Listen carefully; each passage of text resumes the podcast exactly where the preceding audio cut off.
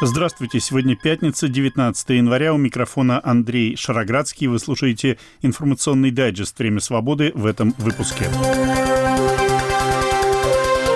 В Уфе разогнан народный сход в поддержку осужденного общественного активиста Фаиля Алсынова. Украина в состоянии массово производить недорогие боевые беспилотники, способные достигать самых отдаленных регионов России, заявляют представители украинского руководства. Смогут ли живущие в Латвии граждане России, не сдавшие вовремя экзамен по латышскому языку, избежать угрожающей им депортации? Также сегодня. Я думаю, что подавляющее большинство членов Конгресса поддерживает помощь Украине. Вопрос в том, удастся ли незначительному меньшинству заблокировать решение. Это было бы катастрофой. Джо Байден обсудил с лидерами Конгресса проблему предоставления американской военной помощи Украине. Начнем с сегодняшних событий в Башкортостане. В столице республики Уфе на третий день после вынесения приговора общественному активисту Фаилю Алсынову на центральной площади состоялся народный сход, в котором приняли участие несколько сот человек. Власти расценили его как несанкционированную массовую акцию. При появлении на площади ОМОНа люди стали петь песни, но силовики продолжали требовать разойтись и начали задержание. Ура! Планируется проведение несогласованного публичного мероприятия. В случае, если вы останетесь участвовать, вы можете быть доставлены в отдел полиции и быть привлечены к ответственности по статье 20.2. Какое-то собрание вот это высказал, вот свое мнение. Любой человек имеет конституционное право, пятая статья Конституции имеет право высказать свое мнение. Я же не призываю вооруженную мятежу, это самое. Я понимаю, для чего вы сюда пришли. Понимаю прекрасно. Если вы будете участвовать в публичном мероприятии, вы можете быть привлечены по статье 20.2 Кодекса административных правонарушений. Поэтому я вас предупредил. Надеюсь, вы меня услышали. Вы будете задержаны и доставлены, соответственно, в отдел полиции составим протокол в случае участия в согласованных акциях. Молодец, молодец. Не трогайте. Можешь писать любой, любой можешь писать, любой слово можешь писать. Ты тоже полиции написано, да? Не трогайте, не трогайте. Какое исполнение? Какое исполнение? Народ пугать? Среди задержанных на площади в Уфе была девушка, на спине которой висел плакат с надписью «Карахалык. Черный люд». Именно за это выражение Алсынов был признан виновным в оскорблении различных национальных групп и разжигании ненависти. Его сторонники утверждают, что в тюркских языках выражение «карахалык» означает «простой народ» и не является оскорблением. Всего в Уфе сегодня были задержаны 10 человек. Собравшиеся на площади провожали увозившие их в полицейский участок автобус с криками «Позор!». Несмотря на митинг с участием нескольких тысяч человек 15 января в Баймаке, где слушалось дело Алсынова, беспорядки и столкновения с полицией после вынесения приговора 17 января и сегодняшний сход в Уфе Кремле отрицают, что в Башкортостане имели место массовые протесты. Вот что сказал по этому поводу пресс-секретарь Кремля Дмитрий Песков. Я не согласился бы с формулировкой «массовые беспорядки» и «массовые протесты». Там нет массовых беспорядков и массовых протестов. Там есть отдельные проявления, ну, которые скорее, наверное, относятся к компетенции местных властей и органов правопорядка исключительно. Но, опять же, я категорически не соглашусь с тем, что это массовое. Это был пресс-секретарь Владимира Путина Дмитрий Песков. Как реально руководство Башкортостана и шире нынешний политический режим в России относится к массовым проявлениям недовольства в республике? Вот как на этот вопрос отвечает Дмитрий Дубровский, политолог, сотрудник Карлова университета в Праге. Как они смотрят на все остальное? Они уже сказали, что это спровоцированное извне, разумеется. Это, конечно, инспирированное врагами. Потому что, конечно, согласие российского народа совершенно невозможно никак иначе тестировать, кроме как проклятые закулисье.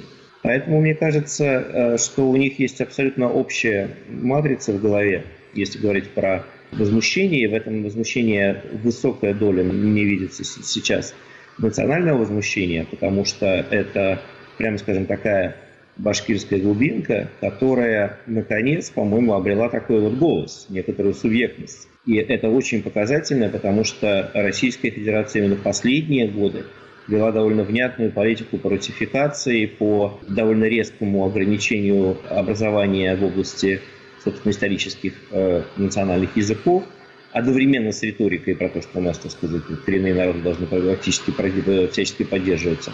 Поэтому э, я думаю, что здесь комбинация вот этого вот наплевательского отношения господина Хабирова вместе с реальной расправой над уже не политическим, а экологическим активистом. То есть здесь давление дошло до такой степени, что речь идет не об активисте, который выступает там, против, там, не знаю, режима Путина и так далее. Он просто э, действительно борется за экологию. И оказывается, что и этого тоже уже нельзя.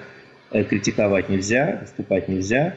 И это все немедленно, конечно, становится вот такой вот публичной расправой с комментариями, что это, конечно, все инспирированное Западом, те, кто возмущает спокойствие российского населения.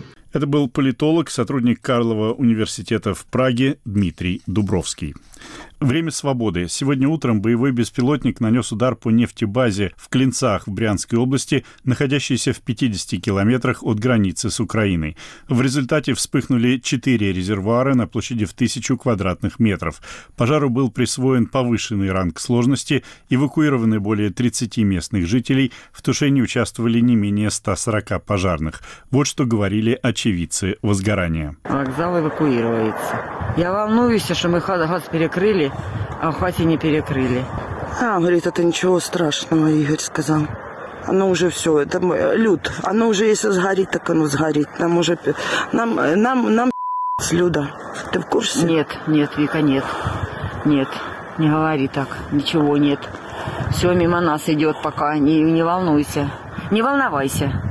Ема, клинцы встречают. Только съехал, только спустился. Все уже, уже горит. Ну и напомню, что в ночь на 18 января беспилотник атаковал нефтебазу в Ленинградской области, причем, чтобы достигнуть ее с территории Украины, ему пришлось пролететь более 1200 километров. Министр по вопросам стратегических отраслей промышленности Украины Александр Камышин, входящий в состав украинской делегации на Всемирном экономическом форуме в Давосе, признал, что это беспилотник именно украинского производства. По словам Камышина, Украина сейчас способна производить самые разные типы относительно относительно недорогих, но эффективных боевых управляемых летательных аппаратов. Uh, Мы способны произвести что-то, что будет стоить от 350 долларов за штуку, и то, что улетит этой ночью в Санкт-Петербург. Это произведено в Украине. Эта штука пролетела 1250 километров сегодня ночью и попала в цель. Сейчас мы можем делать их больше. Асимметричная война потребует множества беспилотников. Уверен, в этом году мы увидим больше таких событий. Говорил министр по вопросам стратегических отраслей промышленности Украины Александр Камышин. Каким образом Украине удается производить беспилотники, способные проникать не только на несколько десятков километров вглубь России, но и достигать ее самых отдаленных районов, оставаясь при этом незамеченными для российских средств противовоздушной обороны? Вот как на этот вопрос отвечает руководитель Центра военно-правовых исследований в Киеве, военный эксперт Александр Мусиев. Корниенко. Украина сейчас производит, раньше мы экспериментировали, а сейчас уже налажено производство различных типов. Есть типы беспилотники, которые пролетают от 500 до 700 километров, они более тяжелые, ударные, они несут большее количество взрывчатого вещества. Есть другие типы разведывательные, есть дроны камикадзе по фронту, и есть вот такие, которые летят до полторы тысячи километров. Их принцип работы простой. Э, дело в том, что они производятся из э, материалов максимально незаметных для радаров, то есть их не видно, они летят на низкой высоте, и плюс по принципу самолетика, так называемого, дроновой промышленности понятно, о чем я говорю. Они незаметны, но они летят на большую дальность. Э, в то же время они несут небольшое количество боевого заряда. Это от 3 до 5 килограмм которого достаточно для того, чтобы атаковать такие объекты, как нефтебазы, потому что при взрыве пожар максимально атаковать, например, аэродромы, если попадать по самолетам, что мы видим. Поэтому они адаптированы именно для таких целей. Есть беспилотники другого типа, которые способны пролететь до 1000 километров и которые несут уже от 10 килограмм взрывчатого вещества и которые направлены на то, чтобы атаковать объекты военной промышленности на территории России. То есть непосредственно предприятия, которые задействованы в производстве боеприпасов и вооружений. И, например, есть предварительная информация, что по Тамбовской области, по пороховому заводу в России полетел этой ночью именно такой. Поэтому Могу сказать, что дифференциация различных типов на сегодняшний день, которые принимаются на вооружение и начинают использоваться и украинской разведкой, и украинскими вооруженными силами для нанесения ударов по военным объектам на территории России. Они абсолютно разные, эти беспилотники, исходя из целей, которые необходимо поражать. Мнение руководителя Киевского центра военно-правовых исследований Александра Мусиенко. Это фрагмент его интервью телеканалу «Настоящее время». Ну и, конечно же, вопрос оказания военной помощи Украине и ее союзниками все равно не уходит на второй план. Напомню, что Европейский Союз не может одобрить очередной крупный пакет такой помощи из-за позиции Венгрии, а в США принятие законопроекта о выделении десятков миллиардов долларов Украине затягивается из-за разногласий в Конгрессе. Президент США Джо Байден провел специальную встречу с лидерами Конгресса по этой проблеме. Встреча была названа продуктивной, но конкретных результатов она не принесла. С подробностями наш корреспондент в Вашингтоне Владимир Абаринов. Администрация Байдена направила в Конгресс заявку на дополнительное бюджетное ассигнование почти 4 месяца назад. На военную помощь Украине, Израилю и Тайваню она предполагает потратить в этом финансовом году 106 миллиардов долларов. Однако республиканцы, располагающие большинством в Нижней Палате, требуют от президента ужесточить режим южной границы и согласны поддержать выделение средств только в пакете с финансированием более строгого контроля на границе. В среду президент пригласил лидеров фракций и руководство профильных комитетов Конгресса на встречу, по итогам которой его участники сделали заявление для прессы. Джо Байден. Господин президент, как вы оцениваете вопрос о помощи Украине после вчерашней встречи с членами Конгресса? Я думаю, что подавляющее большинство членов Конгресса поддерживает помощь Украине – Вопрос в том, удастся ли незначительному меньшинству заблокировать решение. Это было бы катастрофой. Спикер Палаты представителей Майк Джонсон, в свою очередь, назвал катастрофой положение на границе. Мы провели продуктивную встречу. Полагаю, все мы, и лидеры Конгресса, и президент, были весьма откровенны. Я сказал президенту то, что говорю уже многие месяцы. Нам необходимо провести существенные изменения в пограничной политике. Именно действия президента или подчиненных ему ведомств привели к нынешней катастрофе на границе, катастрофе в сфере национальной безопасности и гуманитарной катастрофе. Далее. Мы понимаем обеспокоенность относительно безопасности и суверенитета Украины, но американский народ испытывает такую же тревогу по поводу нашей собственной безопасности, нашего собственного суверенитета – мы понимаем необходимость выделения средств Украине. Нам в этой стране нужен главнокомандующий, президент Соединенных Штатов, который проявляет силу, а не слабость на мировой арене. Но мы также должны настаивать на том, что ситуация на границе – наш главный приоритет. Лидер демократов в Сенате Чак Шумер. Это была хорошая и очень позитивная встреча. Мы во многом согласны с тем, что нужно и помочь Украине, и укрепить границу. Существует понимание, что если мы не придем Украине на помощь, последствия для Америки и для всего мира будут разрушительными.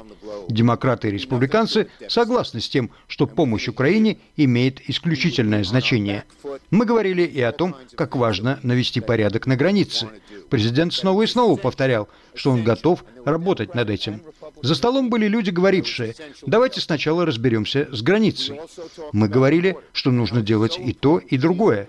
Нельзя добиться одного или другого в разделенном Конгрессе.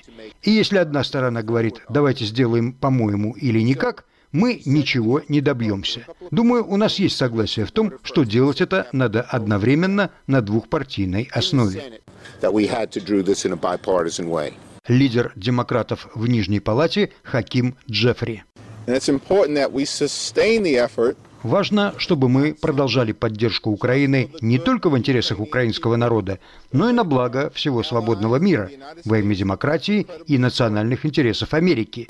Мы также открыты для решения проблемы границы на двухпартийной основе, для принятия разумных и эффективных мер, которые в то же время находятся в согласии с американскими ценностями. Согласно одному из последних опросов, 59% американцев поддерживают продолжение военной помощи Украине и 30% возражают против нее.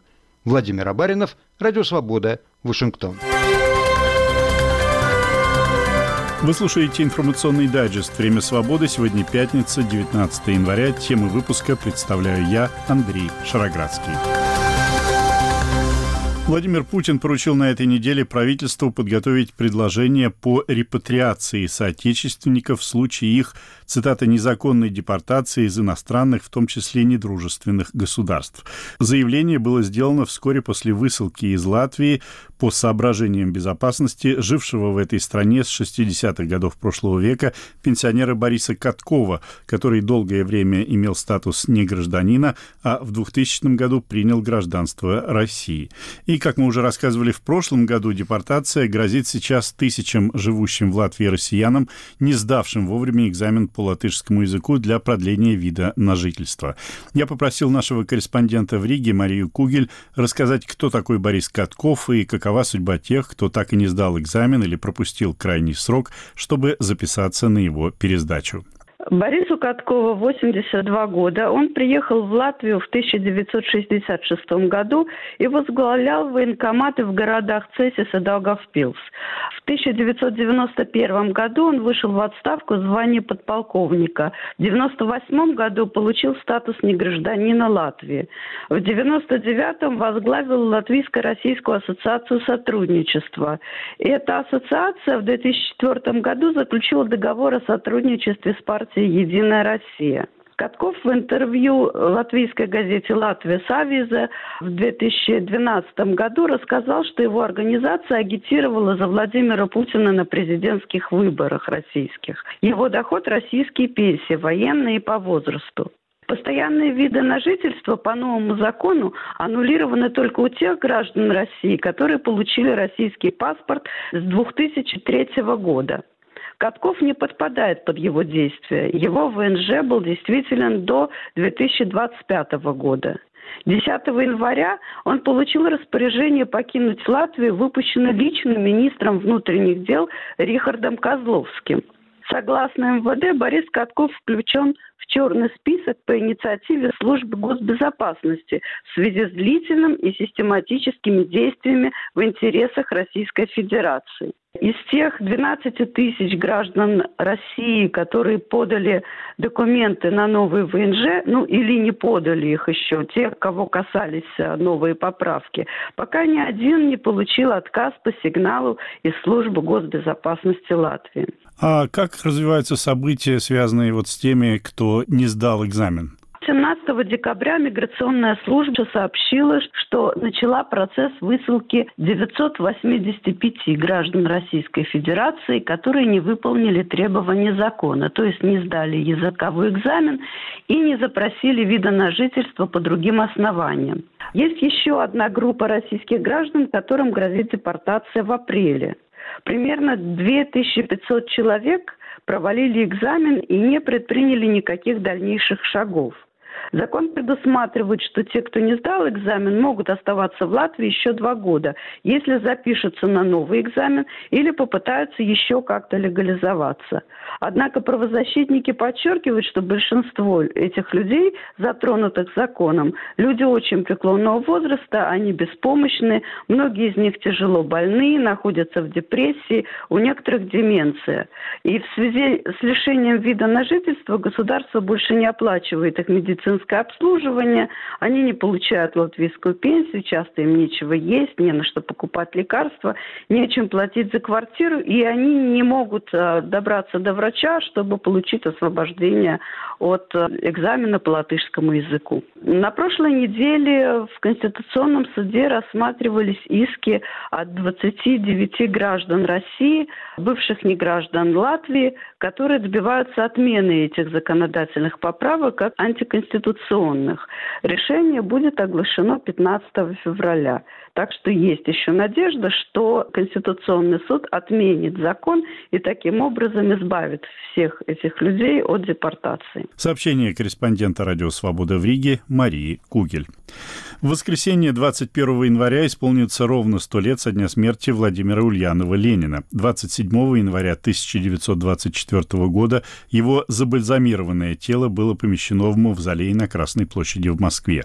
О причинах смерти Ленина долгое время велись споры. Согласно официальной версии, он умер от атеросклероза сосудов на почве преждевременного их изнашивания. Помню, в советских школах нам объясняли, что организм вождя мирового пролетариата просто не выдержал того напряжения, с которым Ленин боролся за светлое будущее рабочих и крестьян. Тем не менее, подробно изучивший дневник лечащих и дежурных врачей Ленина врач-гериатр Валерий Новоселов пришел к выводу, что главной причиной смерти Ленина был сифилис. Пять лет назад, когда мы записывали с ним интервью, доступ к дневнику лечащих врачей был ограничен по требованию племянницы Ленина Ольги Ульяновой, поэтому Новоселов не мог тогда, пять лет назад, опубликовать книгу для клинического сообщества, в которой оценивались бы с профессиональной точки зрения лечение Ленина и заключение о причинах его смерти. Сейчас ограничения на доступ к документам сняты. Вот фрагмент этого интервью, в котором врач-гериатр Валерий Новоселов подчеркивал, что избегает морально-политических оценок. Руководство архива посчитало возможным дать мне эти дневники, я работал с ними с 26 января по 29 марта 2017 года в читальном зале. И пришел, несомненно, к определенному выводу, что причины смерти здесь, конечно, э, здесь сложнее надо говорить. Это не сифилис, это скорее эндортериит. Критичная форма сифилиса, менинговаскулярный сифилис, который был очень распространен в то время, как само заболевание, как страдание. То есть это была колоссальная проблема. И причина смерти было кровоизлияние. Четырехолме, причиной которого был, конечно, воспалит воспалительного генеза эндоартерит Гейбнера или Хойбнера. В описании все описано правильно, единственное, там неправильно придумано какое-то внешние э, причины смерти склероза, то есть такого диагноза не существует, не существовало. Он никогда в жизни, э, в истории медицины не использовался. Ни до, ни после, ни в 19 веке, ни в 18, тем более в 20 В 21 веке, в веке то же самое. То есть такого диагноза не существует. Все очень сложнее, как бы, чем вот так просто сказать, что вот как бы от сифилиса. Эта тема очень сложная, в основном это тема для врачей. Она сложна не тем, что ее надо изучать с современных позиций, а сознание именно того времени, именно 20-х годов. То есть для этого надо брать все учебники, все монографии, в том числе и врачей Ульянова, в том числе и немецких врачей, которые приехали, большой коллектив, изучать вот с тех позиций. То есть как они думали, что они думали, и комментарии давать не свои современные, как бы, а давать именно комментарии словами, выписками, комментариями людей, которые лечили или которые вскрывали потом тело Ленина. На середине 20-х годов каждый четвертый мужчина в Гамбурге болел данным заболеванием. Каждый четвертый, каждая десятая женщина. В Москве по данным вскрытий 5,5%. А некоторые области Российской Федерации, СССР до 40% населенных пунктов страдали от этого заболевания. Если взять население РСФСР, вернее, или СССР 150 миллионов, то 5,5% это нам дает до 8 миллионов человек страдало. Сегодня в Российской Федерации 30-32 тысячи человек всего страдает сифилисом.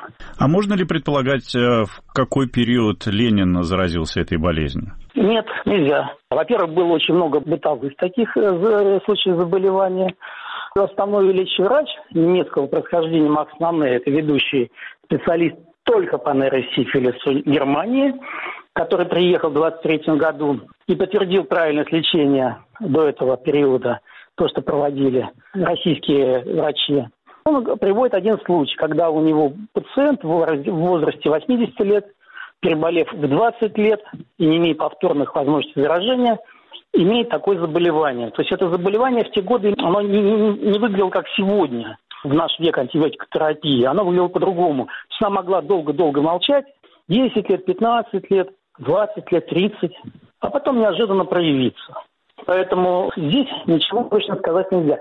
Ну, вот интересно ваше мнение. Скажем, известно, что деятели Великой Французской революции были очень жестоки. В частности, Жан-Поль Марат страдал псориазом. А как вы считаете, вот это заболевание могло повлиять на его поведение? В данном случае у меня есть документ.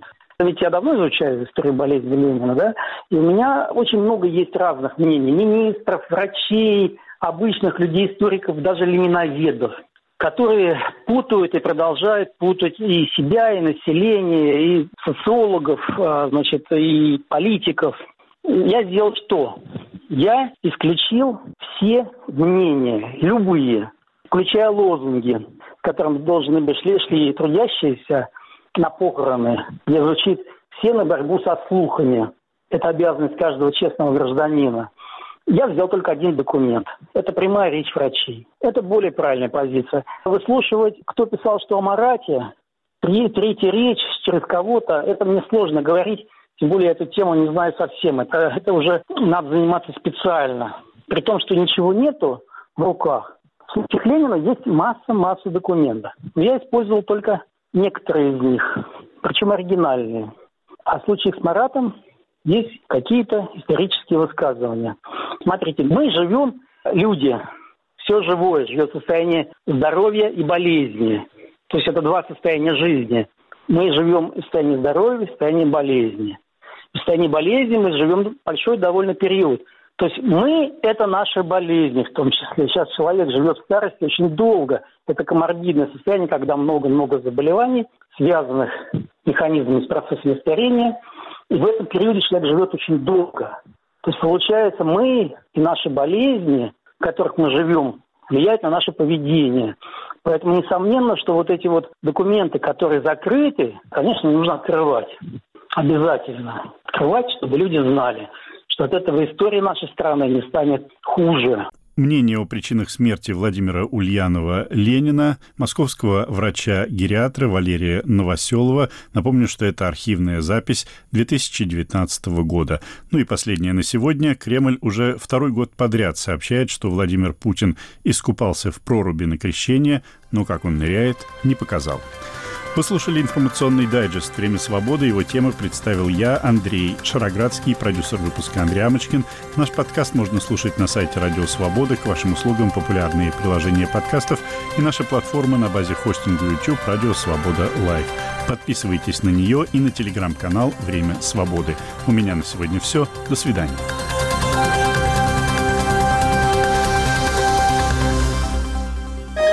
Студия подкастов «Радио Свобода».